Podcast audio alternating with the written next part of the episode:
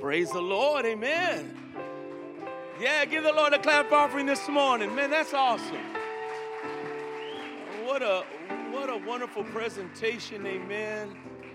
Super big blessings to everybody that helps our babies. Amen. Isn't they awesome? Amen. So thankful for everybody that puts in such such diligent labor. Amen. What a beautiful day it is. Will you look at your neighbor and say, Man, you look beautiful today? Come on, somebody. Look beautiful. Amen. Come on, guys, I'm trying to get you out of the doghouse. Come on, that's your opportunity to say, Girl, you're looking fine today.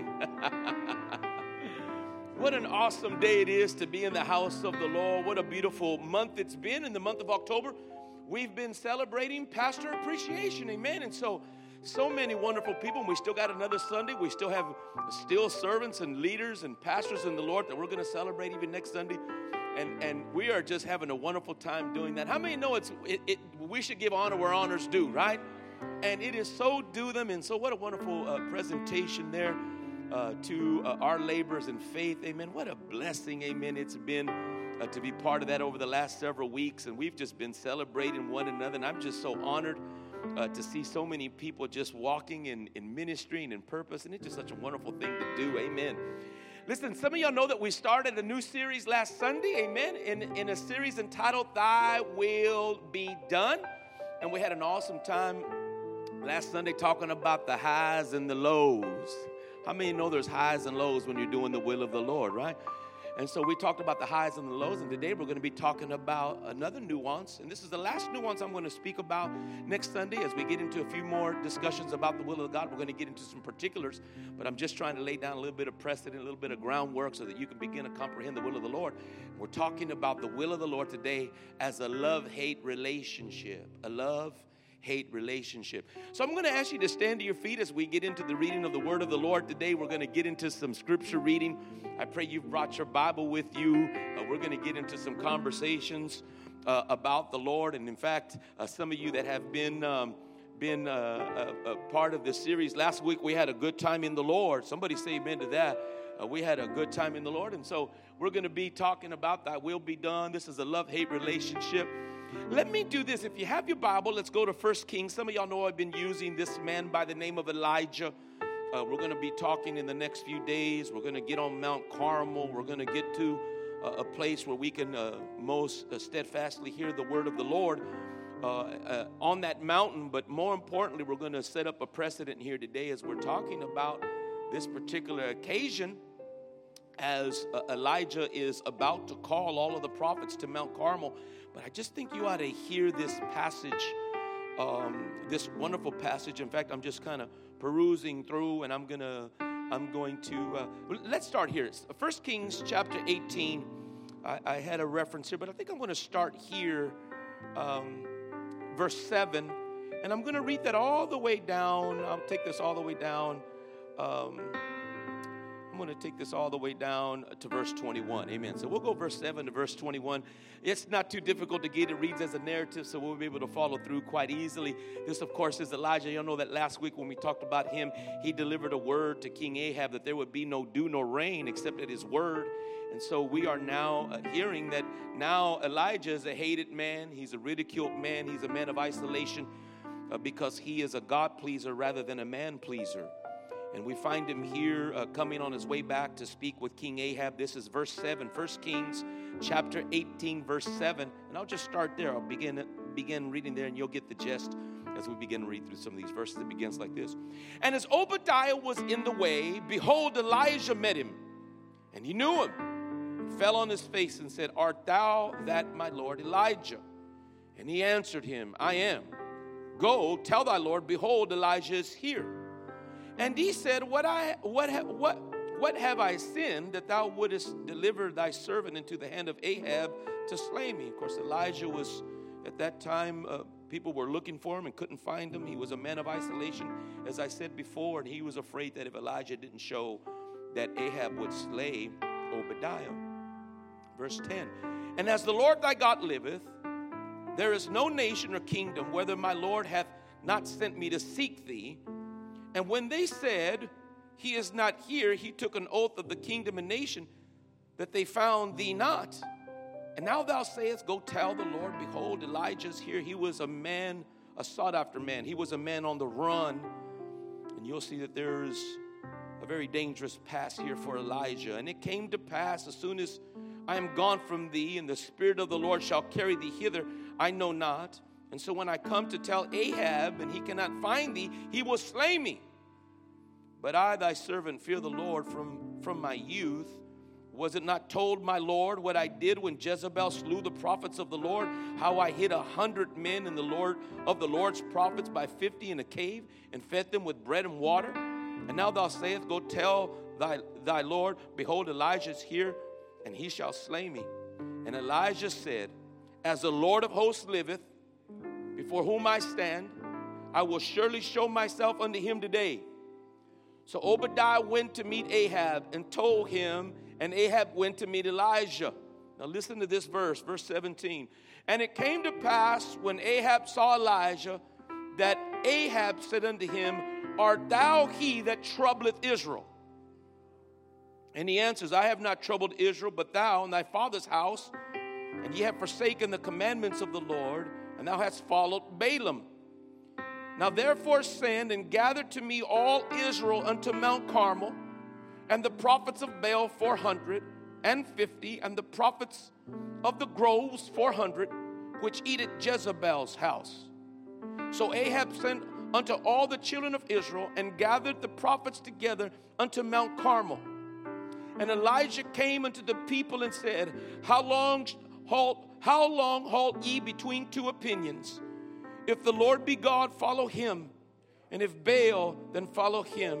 And the people answered him not a word. We're going to stop right there. Are y'all ready? We're going to get into that conversation right there.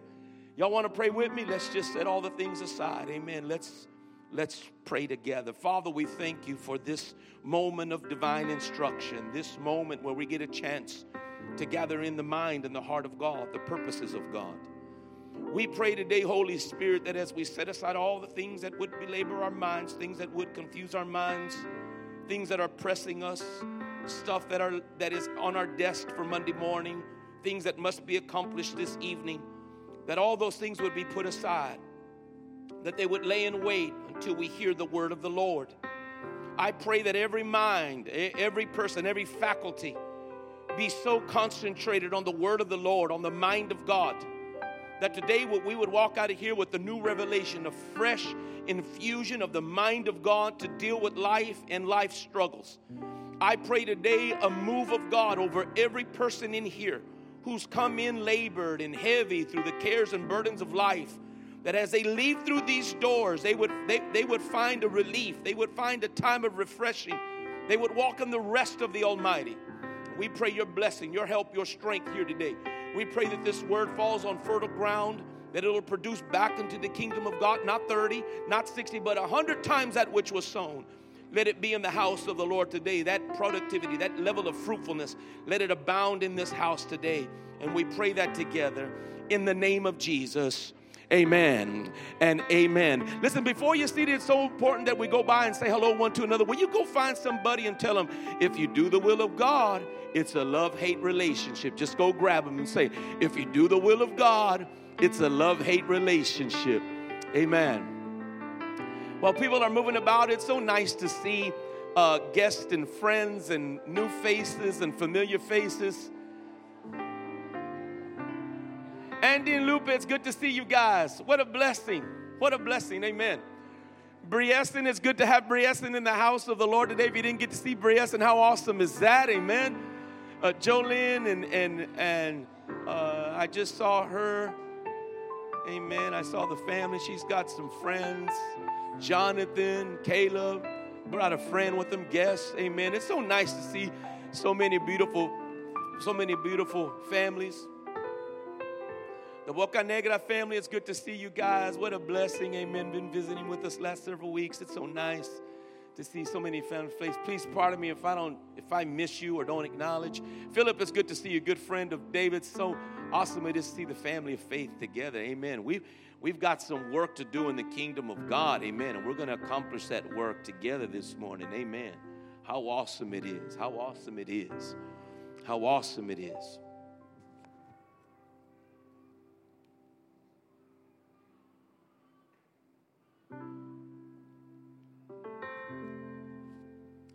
Praise the Lord. Amen. Everybody's saluting one another in the faith. Amen. That is awesome.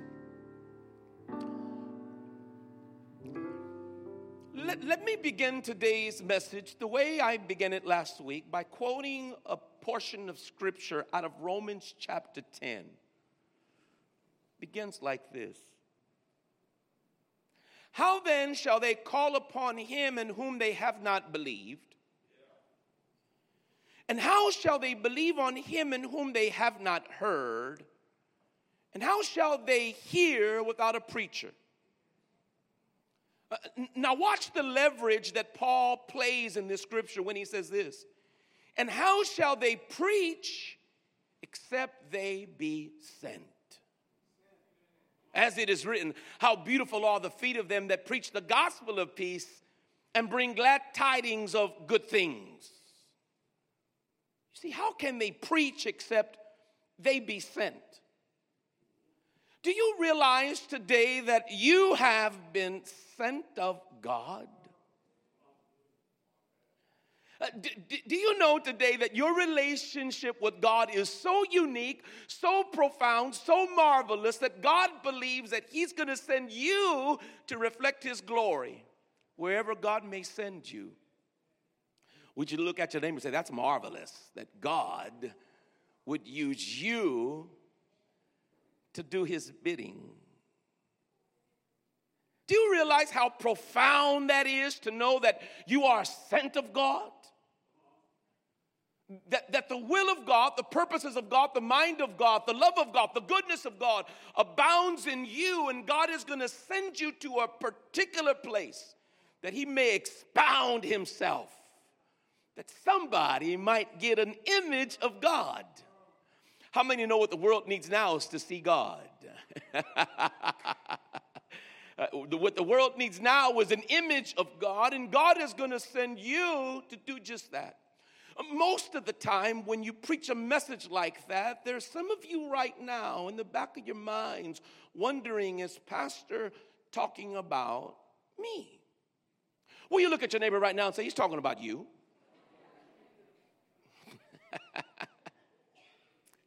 Uh, let, let, me, let me break it down. Most people don't know how instructive this is. Do you know that if you don't embrace the idea that you've been sent, you will never do the will of God? Let me say that one more time. If you never embrace the idea that you've been sent, you can never do the will of God. Let me say it one more time. If you don't embrace the idea that God is sending you, you will never do the will of God.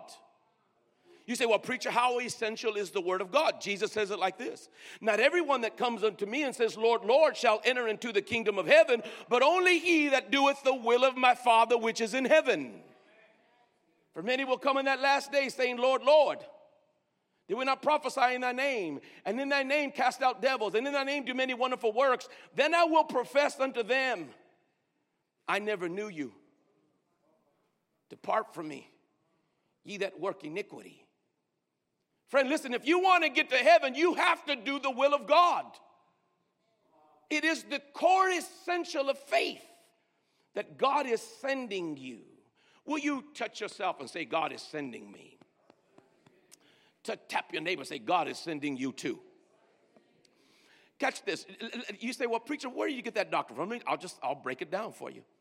Do, do you know that Jesus began to teach in what we call the Sermon on the Mount? 400 years of the absence of the Word of God from the end of the book of Malachi to the day that Jesus stood up and began to preach the Sermon on the Mount, we had not heard the voice of the Lord. Now, friend, that's a long time. That's longer than America. From its foundation to even now, imagine America being without a word from God. Now, imagine the people who, to whom God, Jesus is now addressing. You know what he says? The first thing that Jesus addresses on Sermon on the Mount is your attitude. Because how many know sometimes you need an attitude adjustment? Well, you look at your neighbor and say, I know he's talking about you because you got a bad attitude, right? An attitude, right? He addresses your attitude. He addresses your attitude by producing in you the idea that God is going to bless you if you get your attitude right. How many know the blessing is in your attitude? Then Jesus gets into the crux of it all. Jesus says this about you. Now, catch this. You embrace this. So I don't want you saying, "Oh, I wish my auntie was here. My auntie was here. She needs to hear that." Oh, I wish my cousin. Listen, this is for you. Listen, listen what it says. Jesus says this: "Ye are the light of the world." You, you are the light of the world. A city on a hill cannot be hid. Neither do men light a candle and put it on a bushel, but on a candlestick, that it giveth light to all that are in the house. Are y'all hearing this? So essential that you grasp the idea that you are the light in a dark place. Somebody help me. What did Jesus say? Let your light so shine before men that men might see your good works and glorify your Father which is in heaven. You've been prepared to do good works. Uh, let, let, me digress. Sometimes I go too fast.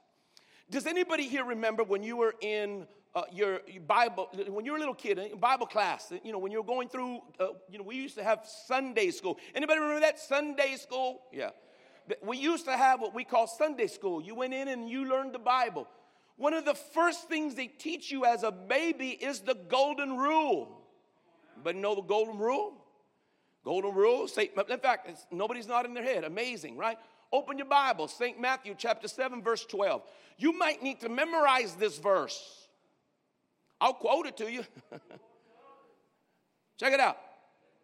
Therefore, all things whatsoever ye would have that men should do to you, do ye even so to them. Jesus says, For this is the law and the prophets. This means that you cannot say, I'll stay over here and you stay over there and we'll have harmony. This doesn't mean, listen, you do it your way and I'm going to do it my way and therefore we have peace. That means you've got to go do to people the thing that you want people to do to you. In other words, you have something to do. Did you catch that? You have something to do. In other words, you've been sent to go do to people what you want done to yourself. How many times have you ran into people saying, Oh, nobody said hi to me, and I don't know why people aren't friendly to me, and I, I went to church and nobody hugged my neck, and everybody hugging everybody's neck but mine. Listen, go hug somebody's neck. If that's what you want, that's what you've got to do. I went to church and nobody gave me $20. They know that I need some gas money. Baby, you need to take 20 out of your pocket, give it to somebody else. That way you might do to others what you want done to yourself. Anybody want something done? Go do it for somebody else. Jesus says this is a law and the prophets. In other words, Jesus is teaching you the whole of the Bible. In fact, I've often told people I can teach you all of the Bible in, in three seconds. Anybody want to learn the whole Bible in three seconds? I think that'd be amazing. You learn the Bible in three seconds. You can go to work second, teach the whole Bible in three seconds. Simple. Love the Lord thy God with all heart, soul, strength, and mind. Love thy neighbor as thyself. That's the whole Bible. That surprise you? It's just that simple. Love the Lord thy God with all thy heart, soul, strength, and mind, and then love your neighbor as yourself. This is the whole of the Bible. This is the law and the prophets. Do, do you know there was a, a chief Pharisee? This is, this is St. Luke 10. Hope I got that right. St. Luke 10, there's a record of a man, a chief Pharisee, an attorney of the law, who came to Jesus and asked him, What must I do to inherit eternal life? I mean, that's a question, right? Anybody want to want to have eternal life? I'm not saying going to heaven, I'm saying having eternal life. Does anybody here know that eternal life is a knowledge of, of God and the one to whom He sent? How, do I, how can I get eternal life? And then Jesus says, What's written in the law? How readest thou? This is the only man in the Bible, the only Pharisee that was able to move beyond the Decalogue, the commandments, to actually state why we have the Ten Commandments. This is what he told the Lord Love the Lord thy God with all thy heart, soul, strength, and mind, and love thy neighbor as thyself. You know what Jesus says? Do these and live. But the Bible says, He willing to justify himself asked, Who's my neighbor? I mean, we don't have no problem loving God. Our problem is loving each other. We don't got no problems lifting up hands, holy hands to God. We just have problems being able to help each other, giving a helping hand one to another. And so then Jesus gives the parable that we've all heard of the Good Samaritan. Anybody remember the story of the Good Samaritan? Where Jesus says there was one who fell among thieves. And they stripped him and they beat him and they left him half dead along the road. And Jesus says, as he was laying there on the side of the road, half dead, that a Levite came by. And the Levite, when he walked by, looked upon him, saw that he was in danger, but he didn't do nothing about it. He just kept on walking. This is a Levite. You know who a Levite is, right? He's part of the priesthood. He, he, he's of the tribe of Aaron. And a priest went by, did the same thing.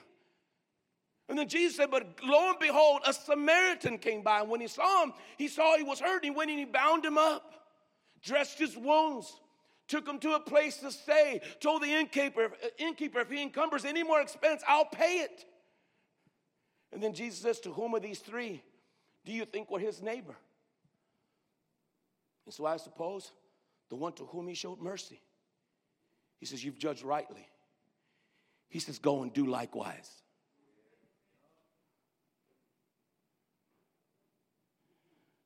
You see, you've been sent to do good. Friend, if you don't get that in your spirit, you're just a religious man. You're a religious woman. You haven't encountered the fullness of the gospel of God, the purposes of Christ, that God is sending you, friend. You are sent of God. You're sent of the Lord. So essential, friends, that you capture that because without that, the will of the God, the will of God will suffer in you.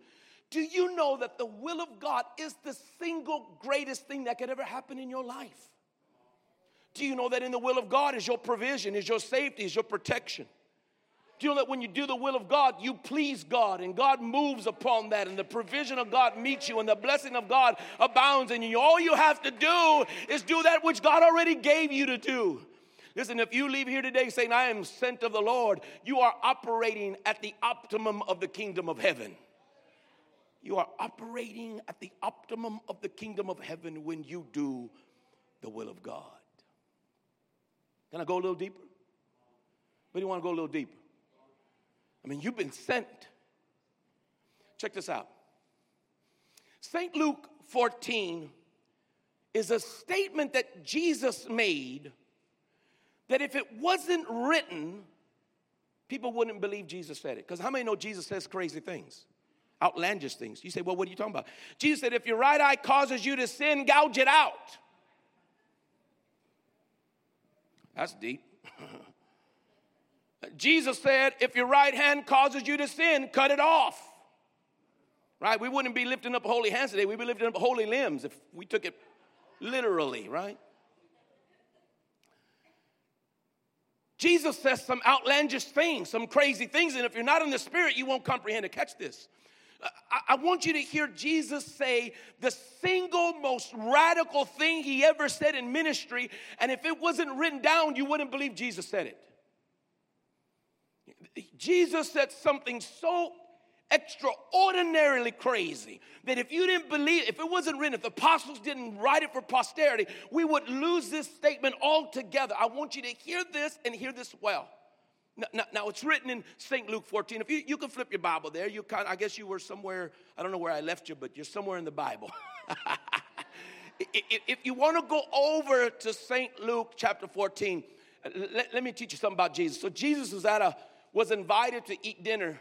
I'm gonna, I'm gonna teach it the way Jesus taught it. Jesus is at a Pharisee's house eating dinner. While he's eating dinner at the chief Pharisee's house, this is a, this is a person of, you know, the upper echelon. He's part of the, the elite, the, the spiritually elite, uh, pro- probably a member of the Sanhedrin. Uh, this is a man of renown, a, a man who has position, ability. He's inviting Jesus to eat at his house. We don't know his name, the Bible doesn't give it. What we know is who's at the table. There is a man at the table eating who, ha- who is sick of the dropsy. Uh, dropsy is a way of the Bible telling you the condition, a renal condition or a cardiac condition, and that this man is distended with water. So you could tell that he's, he, he's swollen. He's at the dinner table with Jesus. How many know it's odd to be eating dinner with somebody who's sick? Anybody ever see somebody sick and you're eating somewhere and you notice that they can't, they're not really eating and they, they seem ill and it kind of affects your meal too? Y'all ain't hearing me. Y'all ain't hearing me. Right, so Jesus is eating, but while he's eating, he's seeing a man who's sick. And so Jesus says to the, to the, to the people there, the, the upper echelon, the religious people, he says this Is it lawful to heal on the Sabbath? This was a condition that Jesus had in the day. In fact, some of you know St. John chapter 5, where Jesus was, was they desired, they desired to kill him because he healed on the Sabbath. Caused a man to pick up his mat and walk on the Sabbath. Y'all know these stories. Uh, but the Bible says that Jesus asked them, Is it lawful to heal on the Sabbath? And they answered him not a word. And so the Bible says that Jesus touched him and healed him. So says, Go ahead and go on home. And then he asks the religious leaders, Which of you, which has an ass or an ox that falls into a pit, will you not straightway deliver that animal out of the pit that they've fallen into? And they couldn't answer him a word. Jesus begins to teach this because he wants to talk to them about their pride. Because they're too busy being people pleasers and God pleasers. There is in that text, are you there in St. Luke chapter 14? Uh, there's a verse there, 11. We all quote verse 11, not knowing that that's the seesaw. It's, you know, the seesaw verse. I always look for seesaw verse. This is things that kind of balance the, the, the text, right? How, how many know what a seesaw is? Anybody know? Do they even make seesaws anymore? Because if somebody chubby on the other end and you skinny on that end, it don't work, right? Anybody ever getting on a seesaw and somebody jumps off and you come down like that? Yeah, we used to play all them games at school, but they don't even make seesaws. But a seesaw is a, in French they say is a this, that. The this, that of St. Luke 14 is verse 11. This is what it says Whosoever exalteth himself shall be abased, and whoever humbles himself will be exalted. That's the this, that of that verse. That's how you know contextually what Jesus is talking about. He's talking about our desire to be people pleasers rather than God pleasers. It's a position of pride. For all that is in the world, the lust of the flesh, the lust of the eyes, and the pride of life, this is not of the Father. Jesus addresses the this, that in your life. You've got this, that in your life. And every single one of us, we fight every day this capacity in us to want the applause uh, to, to, to want to, you know, really, really move along the, the, the, the tide of culture. Uh, we don't, we don't want to go against the grain. Uh, we want people to pat our back. We want the applause. Jesus says this. Watch how Jesus begins to teach. He said, when you go to a when you go to a wedding, don't go to the upper room. Go to the lower room. Uh, don't take the high seat. Take the low seat. And then the one who invited you, when he sees you in the low seat, if he wants to lift you a little higher, then you get worship from everybody else. But always take the low place. Would you look at your neighbor and say, always go to the lowest seat? Because I'm here to tell you, in the will of God, there's highs and lows. Y'all better hear me. Y'all catch that? And then Jesus says that whoever exalts himself shall be abased and whoever humbles himself shall be exalted. Then Jesus takes the next step. Hey, next time you have a barbecue and a feast, you know how it is. We like to do barbecues. We're in Texas. The problem with our barbecues is that we invite the wrong people there. Jesus, next time you, you throw some tablitas on the grill. For a Caucasian, when you put the ribs on the grill, you know. And the next time you put some, some Earl Campbell sausages on, on the grill, don't invite your family. Uh, don't invite your mother and your brother. Don't invite, don't invite your sister. Instead, invite the poor, the maimed, the afflicted, the down and out. Invite them. And then Jesus says, when the kingdom comes back, God's gonna recompense you. You want to go a little deeper? Because Jesus did. After he taught this, after he said this, somebody at the table said, Blessed is he who eats bread in the kingdom of God. He says, You're right. And then Jesus taught this. There was a master who wanted to invite people over to a banquet. He had food ready. And he sent his servant out to invite those to come and eat. And when he went, the Bible says that that servant found one. He says, You've been invited to come eat. He says, Oh, listen, I, I just bought some land. I've got to go take care of it. Please tell the master to excuse me. He went to another of those that were invited, and when he got there, he said, Oh, listen, I just bought five yoke of oxen, and I have to go prove them. I'm going to take them for a test drive. Please tell the master to excuse me. He went to another, and the other one, he went and said, Listen, I just got married. I mean, I'm going to go on my honeymoon. Me and my girl, we're going to go have a time. We've got a timeshare on the other side of Jerusalem. We're going to go spend a few nights there. Please tell the master to excuse me. When the servant went back to tell the master what was done, he was angry. And then God said something that is so profound. He says, Okay,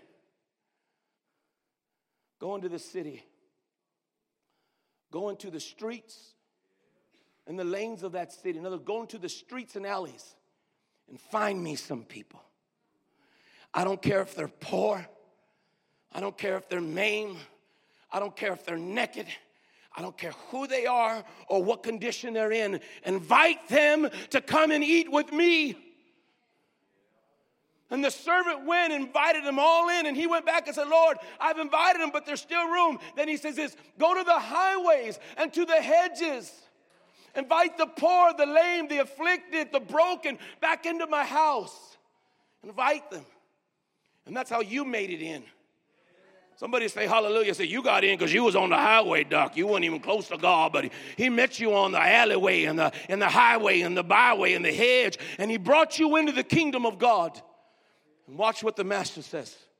Watch what the master says. Jesus says this If any man come to me, listen, this is the verse, St. Matthew 14, 26. This is the most radical verse that Jesus ever taught in the whole of the Bible. This is what he says. If any man come to me, listen, and hate not his own father. You know, your daddy, Papa, Grandpapa. See, if you don't hate him, and if you don't hate your mother, come on, mama, come on, somebody say mama.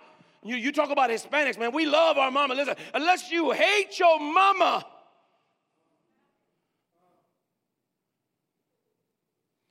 says, and your wife. Oh, here we go. Don't look to the left you, because she right there looking back at you right now. Don't look over there. Stay straight, brothers. Just keep looking at me. Act like you didn't hear nothing, because she's looking at you right now, right? That you hate your wife. Check this out. And children and brethren and sisters Yea, your own life also. Listen to this. You cannot be my disciple.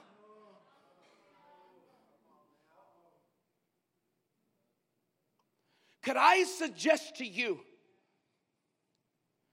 could, I say something so radical? I, I, I, pray that you hear that this is not my opinion. This is the opinion of the Lord. This is our master talking. Could I say something to you that I believe can radically transform your life? A simple statement, and I pray you hear it. Oh, I pray, God. I've been praying today that this word fall on soil ground, pliable ground. Listen to what I'm about to tell you. You will never love anybody in your life more than when you hate them in Christ Jesus. Let me say that one more time. You will never, ever, ever love anybody in your life more than when you hate them in the love of Christ. You got to catch that. Because everything is competing against doing God's will and you doing your will. You, you want to make heaven? You, you want to see eternal life in this world, you got to hate your mother and your father and your brothers and your sisters and your children and anything else that competes with the will of God in your life. This is what Jesus says. But do you know that if you do the will, if you do that will, the love that God impresses upon you and the provision of God that places upon you and the hand of God that's upon you.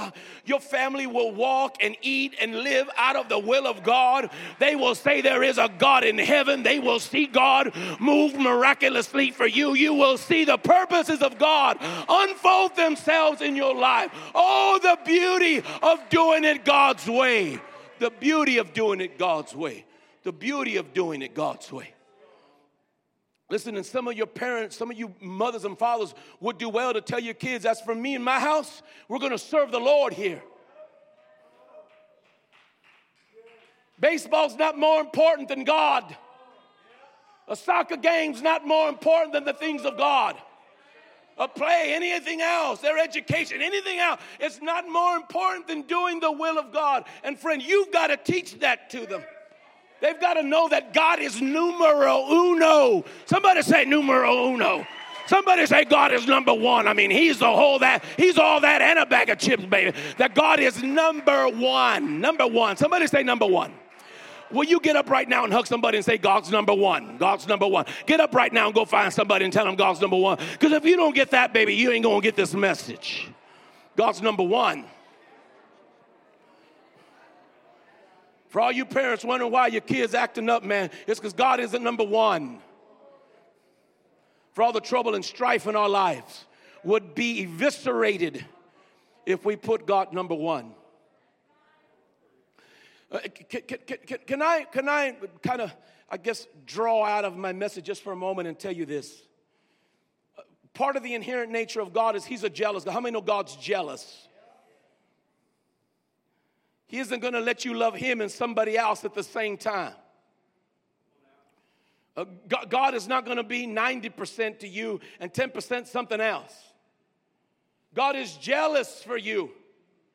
The Bible says He's a consuming fire. Isn't it nice to have somebody that loves you hotly, hot with hot ferventness?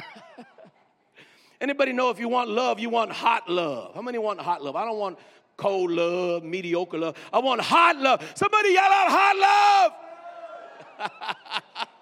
you got to get this in your spirit. God is a hot love proposition. It's either Him or nobody else.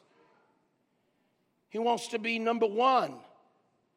He's not gonna, he's not gonna compete with anything in your life, just as you would never compete with anything in your life. It, it, wives, you know this, if your husband has another girl, you're not gonna be hanging around. You don't shouldn't be competing.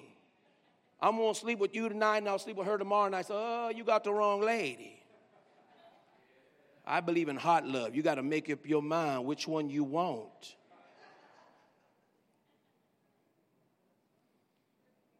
How many know your life, what it needs is prioritization? Doesn't God deserve to be number one? I mean, you're acting like I'm twisting your arm. Okay, okay, he's number one. It does not God deserve to be number one in your life? I mean, I don't know nobody else who saved you. I don't know nobody else who promised you anything. I don't know nobody else who been that good to you. I don't know nobody else who has a power to save. I don't know nobody else who bled and died for you. I don't know nobody who's been as good to you as God has been good to you. Do I got a witness out there, man? If God hadn't been good, you can stay sitting down and say, I'm going to crop my arm. I don't want to hear this nonsense. But if God's been good to you, baby, you ought to say, yes, he deserves to be number one in my life. God is number one, easy number one. Nobody's even close close to God. God is number one, number one, number one, number one. Nobody competes with God. He's number one. He's number one. Nobody has ever done you like God has done you. Look at your neighbor say, God ain't twisting your arm. He deserves it. My God deserves to be number one. I mean, He's all that and a bag of chips. I love Jesus. I love God it's easy to make him number one. And anything that tries to get close, I hate it. I hate anything that tries to get close to my number one. You see, he's jealous for me and I'm jealous for him. You don't think so? Try to get close to my wife. Y'all ain't hearing me. I'm jealous for my kids. Test me. I'm super jealous for my little grandson. Test me. I'm jealous for God. Do you know that my jealousy for my God my love for God, anything else looks like hate. Because I'm in a love hate relationship. I love God and God only. Everything else is irrelative, except where it meets the will of God. I'm called into that level of intimacy with my Father. He's number one. And friend, I'm here to tell you if God never becomes number one in your life, you will never do His will. You haven't, you haven't come into the first facsimile of following Christ. It's a love hate relationship. Listen, you're not going to be able to please everybody. How many there's a lot of people in here today? All you're doing is trying to please people. And if you're going to do the will of God, He's going to upset some of your relationships. Listen, friend, I'm here to tell you when you do the will of God, you're going to say some things that upset people. And if you're always trying to be that amicable one, if you're always trying to, trying to be that little social butterfly, and you always want to be there at the, at the coffee table or at the, where, where they drink water, where they have lunch at work, and you're always trying to do this and that, trying to please people, you will never do the will of God because the will of God will set you at variance with people. Parents, listen, quit trying to be your children's friends. God didn't call you to be nobody's friend called you to be a mother and a father. Be one. Church, hear me when I tell you that this world will try to get you all contorted, all twisted. You'll be like a pretzel with salt, trying to please everybody, trying to act this way and the other, trying to do it this way and that way because you don't want to offend nobody. You don't want to say nothing to go against the grain or hurt anybody's feelings. Isn't it a relief to hear the preacher say, Love God? Be a God pleaser, not a man pleaser. You've been sent to please God, not men. He didn't send you out there to get their opinion, He sent you out to get His opinion. Listen, I know I, I'm in First Kings, I'm getting there. Just give me a moment. You say, well, Pastor forgot his text. No, I didn't. I've been meditating these things my whole life. Check this out. Let, let, let, let, let me help you. Jesus said something in St. John chapter 5. In fact, if you have your Bible, St. John 5, I think this will be a verse you may want to read. Uh, St. John chapter 5, verse 44, this is what he says. Jesus says this to the upper echelon of the day, to the religious people. He said this How can ye believe?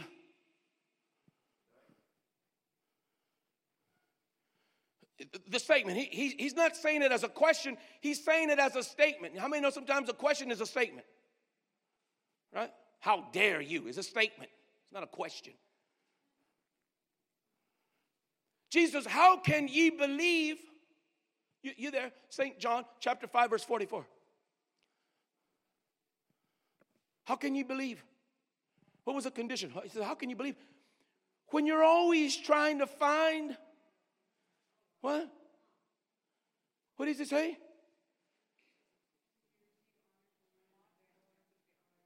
Which honor? Yeah. It's from one another.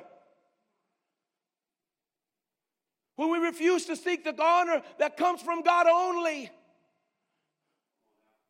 Who do you want to please? You want to please men or God? And friend, I've come to tell you that if you're going to do the will of God, which is a predicate for being in the kingdom of heaven, which is a predicate to say, a foundation to say that if you want to be with God, you have to do His will. You can only be a God pleaser, not a man pleaser.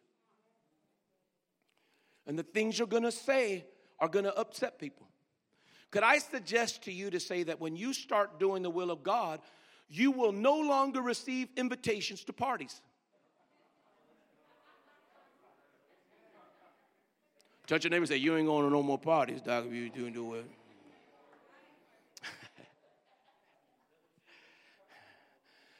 Whenever they get a get together, you're just going to be conveniently left off of the guest list. Because you're the one that says the things that are inconvenient to the way people live their lives. Now, I'm not telling you to go out and be rude. The Bible says that when we restore each other, we restore it with gentleness and meekness and spirit. Listen, I'm not saying to go around and tell everybody, listen, you're going to hell if you don't get right. I'm not asking you to go out and point people the direction where hell is. I'm asking you to do the will of God and to please God.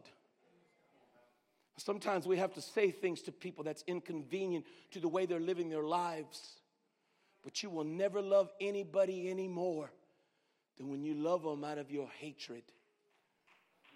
It's the purest form because you're no longer seeking their approval, you're seeking God's approval. Do you know that when you start doing that, God will start raining in places you never thought God would rain?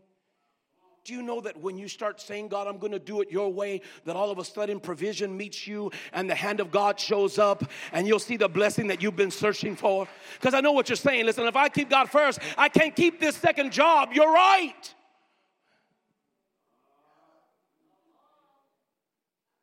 Yeah, you just heard me what I said. I just said it. That, that listen, you can't keep God first and your job first too.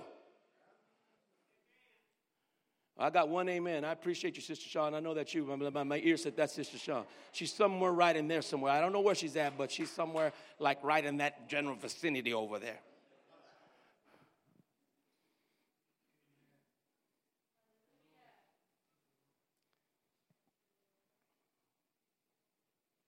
Why wouldn't you want to keep God first?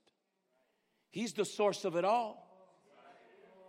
You, you want to see your ends meet, you want to see your finances come together, keep God first. Uh, you, you want to see God do something supernatural in your life concerning the needs of your life. You want to see God do a miracle and show up and do some things, and you say to yourself, I don't know how God did it, man, but listen, God, this happened and that happened, and God turned that around. I got a promotion. I didn't even see that promotion come. That's because you're keeping Him first, and God will bless your life because in His will is every provision, every blessing, every good thing exists in the will of God. And if you purposely lay hold of the will of God, God will do everything else. You say, well, where do you get that theology from? From Jesus. Jesus said, Seek ye first the kingdom of God and its righteousness, then all of the things shall be added unto you. Somebody say, added unto you. It's not going to come with a burden. You're not going to be weighed down because, baby, God's going to add it to your life. I'm talking about the will of God. Oh, how I delight to do it. Do you know that my prayer life is nothing but the will? I don't pray nothing but the will. I don't want to know anything but His will. Father, I want your will. What do you want me to do? How do you want me to do it? Father, I, I'm your vessel. Do whatever you need to do, how you want to do it, when you want to do it, because I'm here to serve you and you only. Amen. Whatever I have to say, whatever you send me to do, I'm going to do it because you're God. And if you sent me there, it's going to come out that way because I'm sent of the Lord. Will you tap yourself? Say, I'm sent of God. Let me show you how powerful this is being sent. Uh, Brother O, I believe I'm sent. Brother O, I believe that wherever God sends me, He can send me to the other side of the world, I'm sent. He can send me across the street, I'm sent. He could send me across these hallways. Today I was kind of moving about and I was talking to Edward and we were kind of talking and I was going to tell Brother Edward, Edward, hey man, if you don't mind, uh, grab my Coke Zero because I like drinking Coke. How many like Coke Zero? Only, only a few of us, rest of y'all lying. All right, it's cool. So I, so I said, I'm going to get some Coke Zero. So when I turned, I was actually going to Edward. I said, I'll go do it because they were having a talk. He was talking, Brother AJ was having a conversation. And when I walked, I ran into Raul. And then Raul put his hand around his arm around me. He said, Pastor, can I, can I lean on you for a minute? I need your help. I said, What you need? I'm here to serve. I went from the foyer to the hallway, sent of God. He said, Well, so what do you need, bro? I said, Well, Ariana, man, she has a bad back pain. We went into the room. She's right on the board, but she's almost in tears from the pain in her back. I said, Well, I'm glad you called him sent. That's what I do. It's not an accident that I went that way and found you and you said, Let's go pray. And it's not an accident that God healed Ariana in the room. Just delivered her just like that. She said, Man, that's faster than Excedrin. That's faster than Tylenol. That's better than two ibuprofens and a nap. Man, let me tell you something, brother. When you're sent, you're prepared. God is in the sending. God's power is in the sending. God's ability is in the sending. When God sends you, the power of God abides in you. You're there for a reason. God sent you there. You're seeing it with your own eyes. God said, Go over there and speak my word. I'm going to do a miracle right there, right now, right here. This is the will of God. That's how it works. And I would venture to say that some of you ought to want to you know, be involved in the things of God. You say, well, how do I get involved? Be sent. Just be sent. God had you there, you're there for a reason. Look, survey this last week. How many opportunities did God give to you to do a miracle, but you walked on by? How many things last week did you, with your own eyes, perceive? And you said, Listen, I don't know a lot about the Bible, but I know that's not God. I didn't go to theology school, but I can tell you what's going on right there. The Lord didn't engineer that, and God brought you right there to speak a word. But you, like the Levite, you walked on by.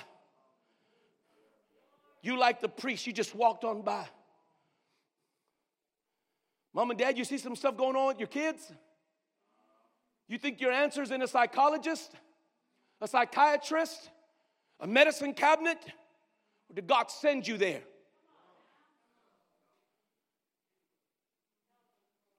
You, you have more faith in an educational system, in a process, than you do in the King of Kings and Lord of Lords, where God said, I sent you there. A work, a work where you are, I'll perform right where you stand because I sent you. Will you tap yourself, close your eyes, and say it down deep? Don't, don't say it because I said to say it. Say it from down. Let it resonate out of your heart. I've been sent of God.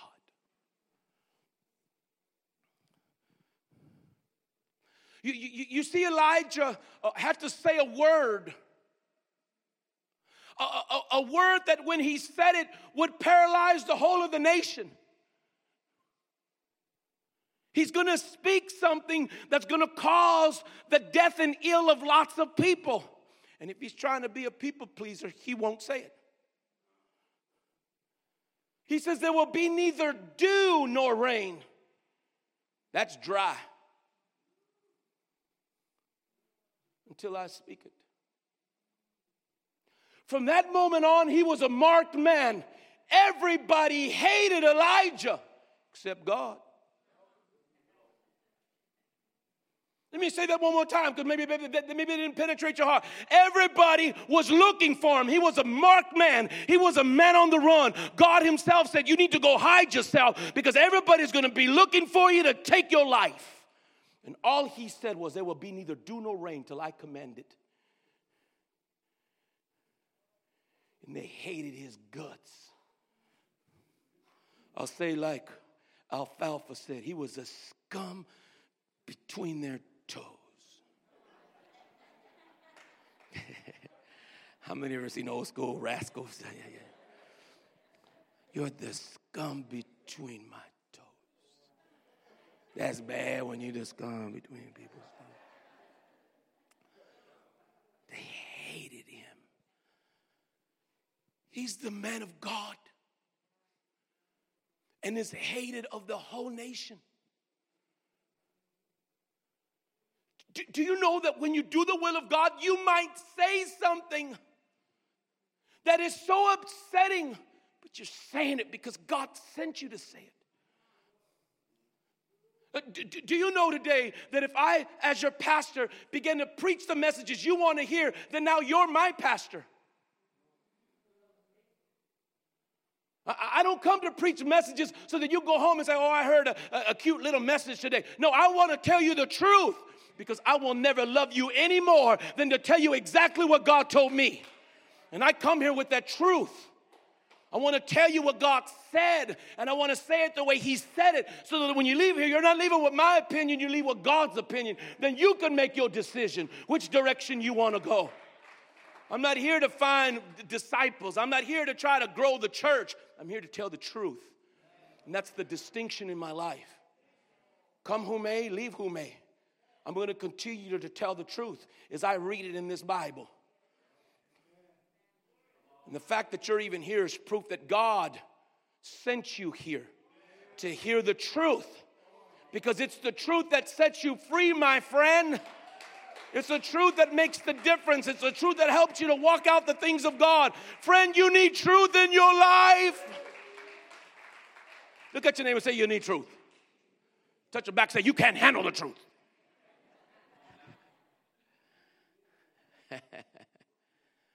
Elijah's the marked man. He's telling the truth. People hate him. But he has a disposition in him. He loves God and hates everything else. Let me say that one more time. See, he has a disposition. I'm finishing with this. Daniel, if you want to come, where's Daniel? C- come on up. You can start playing the keyboard. Everybody start chilling, be relaxing. Play a jazzy note or something. People will appreciate it. Check out Elijah. Elijah has a disposition. It's a holy disposition. You, you, you know what is this? I pray this be our disposition when we leave here today. I, I pray this be ours, right? Elijah uttered, he's saving the nation of Israel. Uh, they've apostatized themselves. They're now worshiping Baal. Uh, some of you know that the, the, prophet of groves is a worship of fertility and trees. They, they, they, were, they were tree lovers, not God lovers. The, the whole nation of Israel is now apostatized. He shows up and says, Bring everybody to Mount Carmel. Bring all the prophets of Baal. Bring all the prophets of the groves. Meet me at Mount Carmel. You know what he says to the nation of Israel? How long are you going to halt between two opinions? Let, let, me give you a little bit of God. If there's a line of demarcation, right?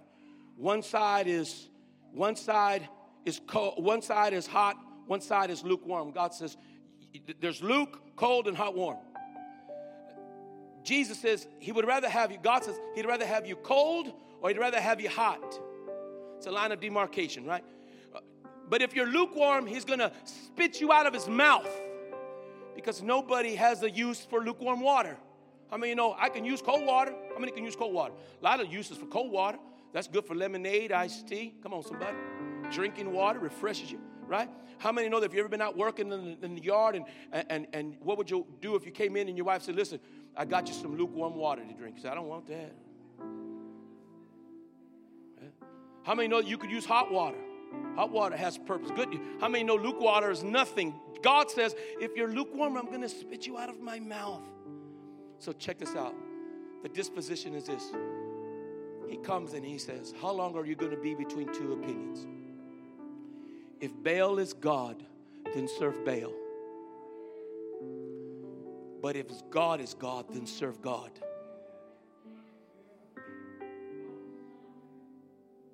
If Baal's God, serve Baal. If God's God, then serve God.